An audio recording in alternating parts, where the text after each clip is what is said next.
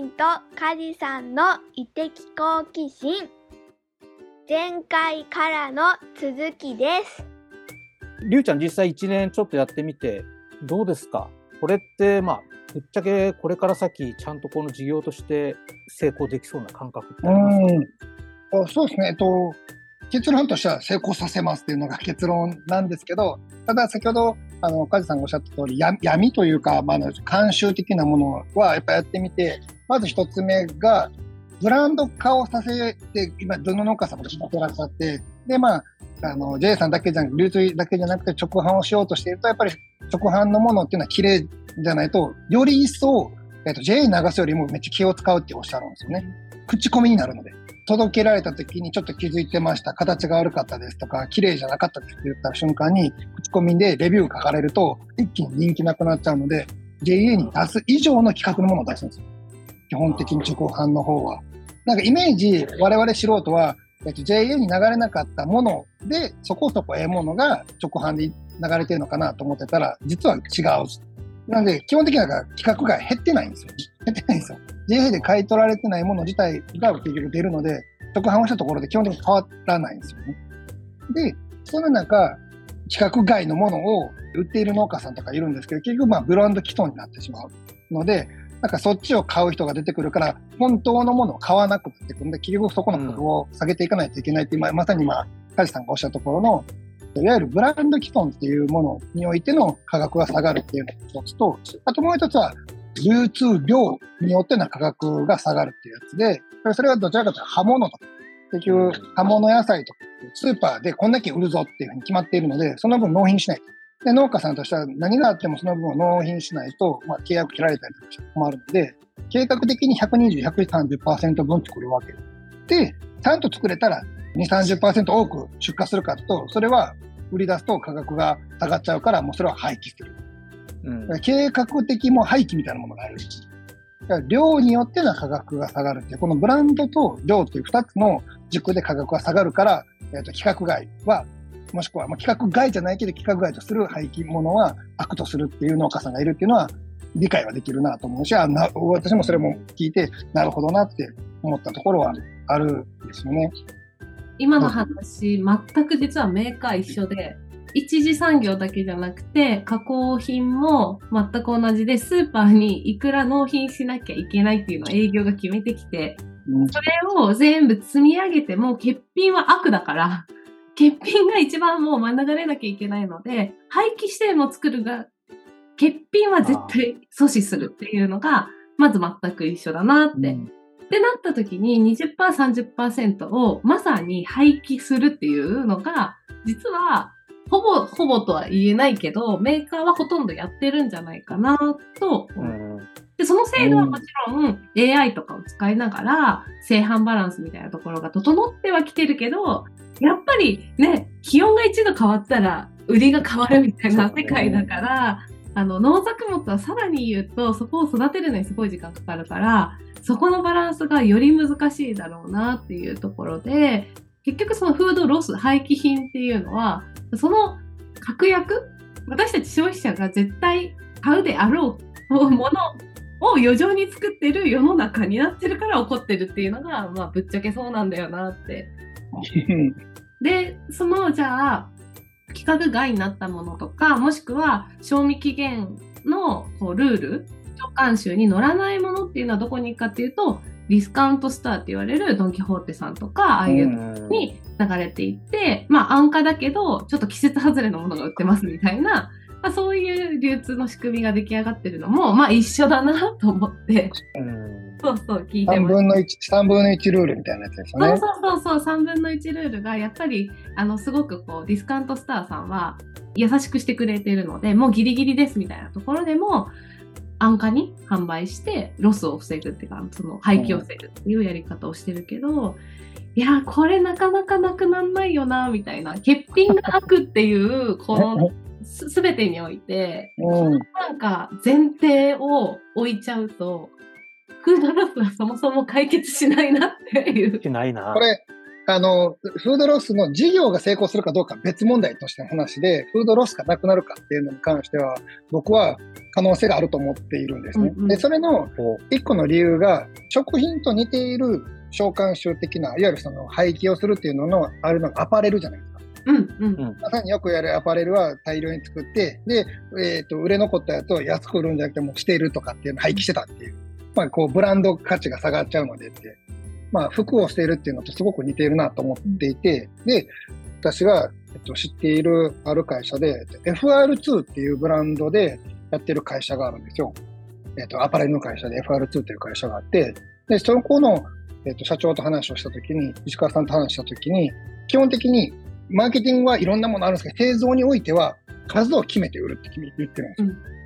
うん、でプラスアルファで大量に生産をするっていうのはもうユニクロに勝てないから、数を絞ってディスカウントは一切しないっていうふうに決めて売ってらっしゃるんですね。これがかなり若い世代の人たちに刺さってブランドが出来上がってるんですよ。で、まあ、海外にも人気になって売れてるんですけど、ディスカウントしないっていうのは何かっていうと、ディスカウントした瞬間に今の若い子たちは買わないんですよ。なぜかっていうと、ディスカウントをされたものはメルカリでは転売できないから。ああ。基本的に服は買ってそれをメルカリに転売をする。昔ながらの僕らの世代はどちらかというと、もう最後の最後まで穴が開くまで、えっと、着続けるみたいなもう着てるなんてダメだみたいなっていうのがあったじゃないですか。いらないんですよ。 に,さん 回着たら売るなんですよ、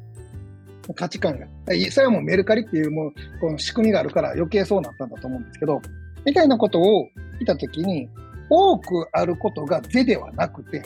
逆に、まあ、少ないことが是であるとか、さっきの欠けていること自体も是である。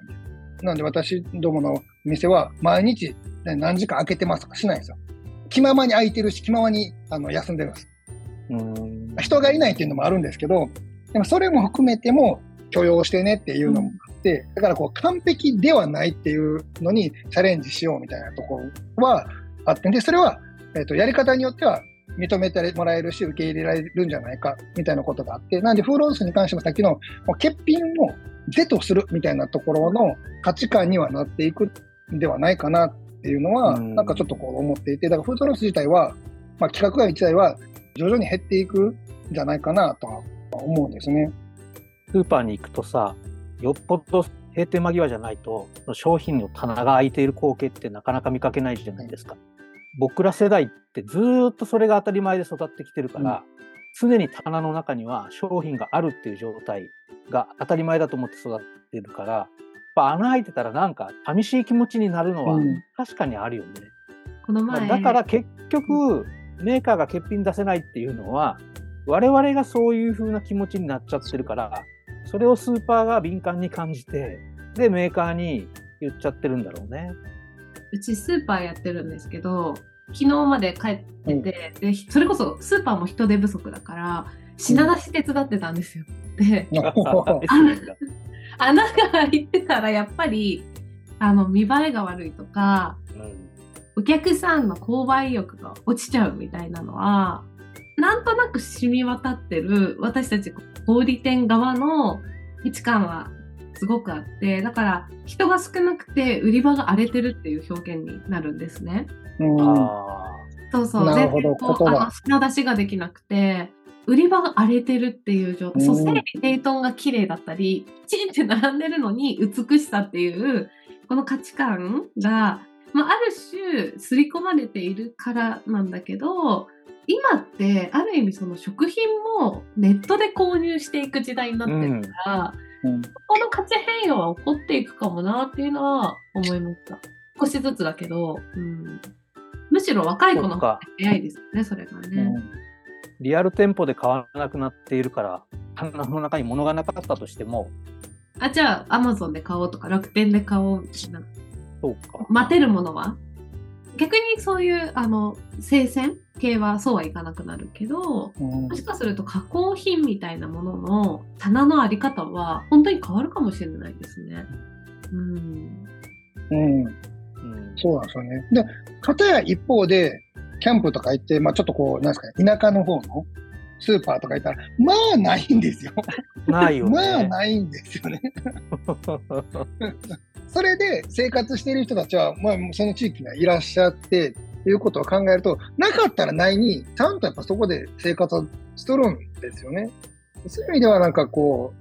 う環境的変化なのか、ね、どっかがやっぱり一個なんかオセロを変えないと、うん、なかなか、うん、まあ大きくは変わらないだろうな。でも我々は大きく変えることはできないけど、ちっちゃくでもなんかこう少しでも何もしないよりは一歩でも何かしていることによって未来に対して未来の子どもたちに対して地球に対してなんか胸に、えー、と誇れることを自分はしたっていうふうに思いたいみたいなところがあって、うん、なんかまあやり続けてる感はありますね。いやまさになんかその変革はオセロだって言われたことがあって、一気には変わんない、そんな急に四隅って取れないじゃないですか、うん、もうこの真ん中からしか攻められなくて、でその一手一手をもうとにかくやっていくしかない、手堅いことで、そういうサスティナブルなとか エスディージーズ っていうものは理想ではあるけど、本当そこに向けて一人一人であったり一つの企業自体が一手一手もう忍耐強くやっていくしかないなっていうのはすごい思いますよ、ね、これやっぱどうしてもさ経済合理性が悪くなるじゃないですか、うん、あのサスティナブルとかフードロスみたいなところに足を突っ込むと、うん、となるとやっぱその企業としてはね二の足踏んじゃうっていうのも分かる。だから企業から変わるっていうことはなかなかないだろうなというふうに思っていて、うん、まさにりゅうちゃんが言ったようにその若い人たちがメインの消費者になった時にいまだに経済合理性追求してるんですかみたいなことを言い始めないと多分企業は変われない、うん、そういう意味ではよく言われるよそ者若者バカ者が世界を変えるって世の中変えるって言うじゃないですか。まさにそこって若者な存在で、よそ者っていうのもやっぱり絶対あってですね。で今ニセコがめちゃめちゃ価格が高騰してるとかってバブってるって言うじゃないですか。あれってすごいいいことやなと思っていて、日本人の我々としては辛いですけど、経済としては少ないものだからこそ買う人がいるんだったら高く買ってくれよっていうのってめちゃめちゃ合理的なんですかね。日本の価格は、ね、安すぎるっていうのがやっぱり世界中どこでも言われている通りですし、農家さんがあんだけ頑張って作っていわゆるその、ね、世界中の薬を散布してでもなんか機械で取れないでガッってやりましたって荒い生産の仕方してるんで、もうなんか、ね、手作業とかめちゃくちゃ多かったりとか、ね、こう扱い方もめちゃくちゃ丁寧にしてやって作ってるのに規格価格としてはめちゃめちゃ安いですよね。海外のものと勝負しようっていう価格をしてるじゃないですか。いやもう勝負しなくていいんですよ、うん、実はそことまあ戦ったらダメなんですみたいなっていうのの価値観としてはやっぱり海外の方たちが来ることによってそこが吹っ飛ぶんだと思うんですよ。あでニセコの飲食店の人たちも吹っ飛んだんだと思うんですよ。海外の人たちがバンバン来るんで、うん、あの海外の人たちが来るっていうのに対してのなんかがこう外れるっていうんですかね、ことができるとめちゃくちゃ日本は良くなるし、我々も実は先ほどバターグラスフェードバター使ってるって話は実は海外の方からこれ普通のバター使ってんのみたいなで突っ込まれて言うよね、何々、うん、普通のバターって何みたいな、普通のバター以外何があるのみたいなところからグラスフェードバターがあるってなって、うん、でグラスフェードバターを今使っていて、で今まあまだちょっとチャレンジして商品開発しようとしたのは砂糖を使わずにいきたいっていうのもやろうとしてるんですよ、いいね、みたいなところも、うん我々無知なんだけど、そういう海外の人であったりとか健康志向の人たちであったりとかっていうのの意見を聞いてチャレンジしていくっていうのをやっていこうというのはしていってですね、やっぱりだからそういう外からの人たちが来るとかっていうのはマインドチェンジしていくというか行動が変わっていく一個の、まあ、きっかけになるし、これから海外の人たちがどんどんまた戻ってきていただけるのはなんか日本がさらに変わっていくんで、ちゃんとこう誇りを持って自分たちが作ったものはこの金額だし自分たちが売ってるものはこの金額だっていうふうに価格を価値を上げていくことによって経済合理性というのは数じゃなくて単価の方に変えていくみたいなのにはなるんで、うん、なってほしいなと思ってるっていう、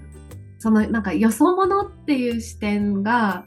その国境もそうだけどリュウさんとかそれこそ梶さんみたいに全然違う分野の人が農家さんに入ることでその一次産業と言われていたこの領域をこう越境していく、それこそバウンダリースパナーみたいな言葉ありますけど、なんかこういうのがいろんなとこで起こっていってもっともっとその一次情報に触れる知るで体験するっていうのがなんかお二人、まあ、私も含めてさんにんに共通する部分で、ここに触れるってさっき実はリュウさんが言った言葉ですごいいいなと思ったのがすごい豊かになったっていう言葉が、うん、まさにこの食や食べるを通じて人生心豊かにするの、あの意味だなと思ってでそれは多分農家さんにとってもこういう人たちが入ってくるで最初はよそ者で嫌かもしれないけど、うん、だからこそ自分たちの価値の伝え方とかじ実は価値があったんだみたいなことの気づきとか最初は違和感しかないけどもっともっとこう横同士が手をつなぐというかそこに入れるのがまさにバカ者でもあり多分知らないんでみたいな入れるっていうかそれすごいあなんかあまとめ的にもあすごいしっくりくるなって思ったんですよね、うんうん、いいですねりゅうちゃんじゃあこれさ、まあ、そのフードロス、はい、なかなかハードル高い事業としてね、はい、今後のこの展望とか野望みたいなところはありますか？あのー、事業としての話でいくと僕らがやりたいのは自分たちだけ儲かりたいとかっていうものではなくてやっぱ農家さんがしっかりと儲かっていただいて次の世代につないでもらわないと結局、まあ、僕らの事業も成り立たないし、まあ、日本自体がこうどんどん食料自給率が下がっていく国産のものなくなっていくっていう風になるのでやっぱり日本の農家さんの作っているのを見た瞬間にどんだけ安心やねんってやっぱ思うわけですよ。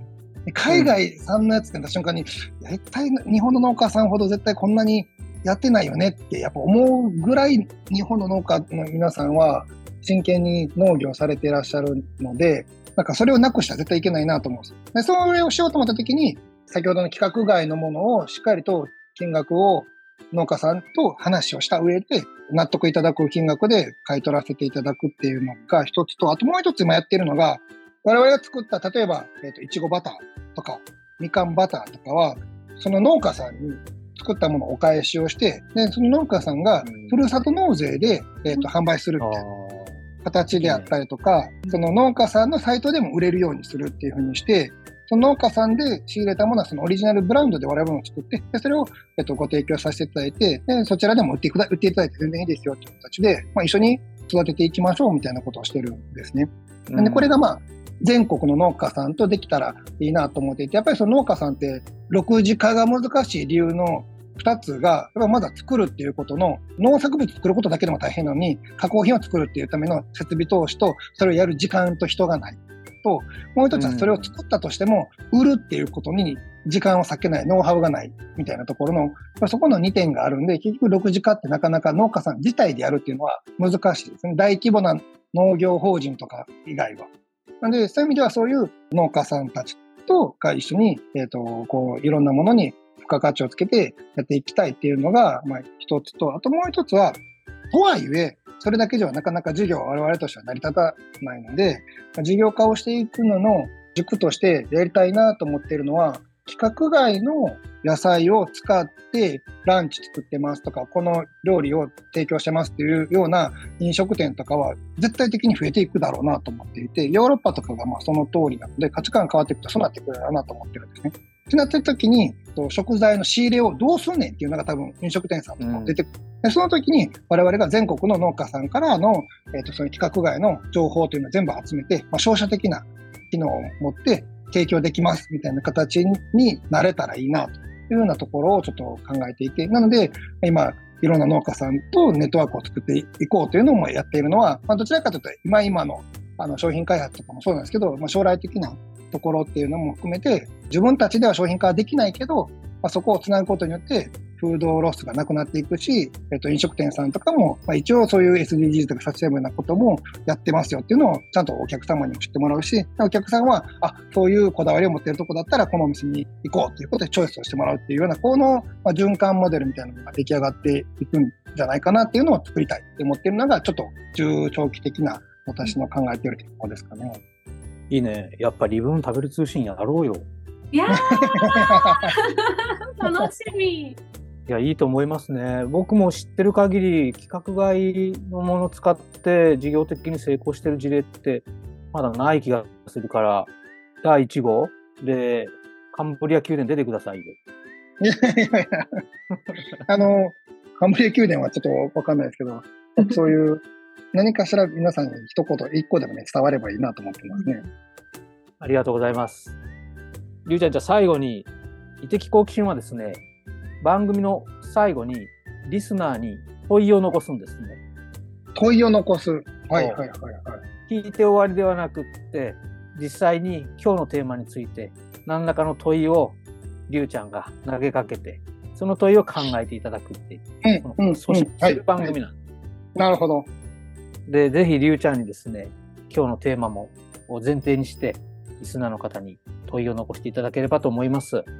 はい、ありがとうございます。えーと、私があのやっているフードロス、隠れフードロスっていうものをなくしていこうっていうのは、やっぱこうテーマとして、大きなテーマとしてやっぱサステナブルっていうものなんだと思っていて、やっぱサステナブルなことは自分の中でやりたいなと思っていた。このサステナブルって何なのかっていうのを考えたときに、私たちの豊かな生活っていうのは、やっぱり親や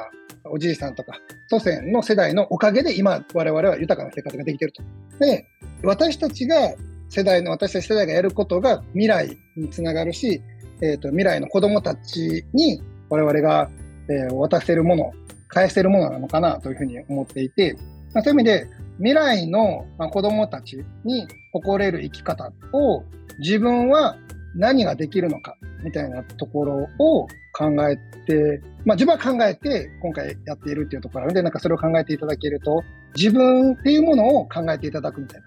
に、ちょっとこう問いとしては投げかけさせていただければなというふうに思っています。未来の子供に何を残せますか。いい問いですね。ありがとうございます。今エスミがめっちゃ考えてるよ。いや、本当な。でも私ね、そのカジさんとかリュウさんとかみたいな未来に向けての愛ある視点を持ってる大人が増えるって本当素敵だなと思って、特に エムビーエー なんて学んだのにこんななんかすごいお金にはならないみたいな、でも志は高いみたいなことをなんとか経済合理性の中でやろうとするっていう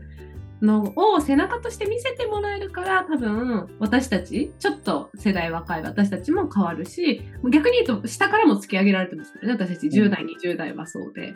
さんじゅう代か、今のさんじゅう代もすごい変わっていく時だから、うん、なんかお二人のそういう視点がギフトだなと思って聞いてました。素晴らしい、素敵なまとめだ。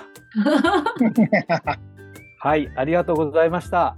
これを機に皆さんフードロスとかサステナブルですね、じっくり考えていただければと思います。はい、ということで本日のゲストはリブーン代表の山本龍太さんでございました。りゅうちゃん、どうもありがとうございました。ありがとうございました。はい、ケーディーエスありがとうございました。お疲れ様でした。ありがとうございました。いやー、すごい。すごいなー。いやでもりゅうちゃんこれ本当リブーン食べる通信ちょっとマジやろうか。マジっすか？いいんすか？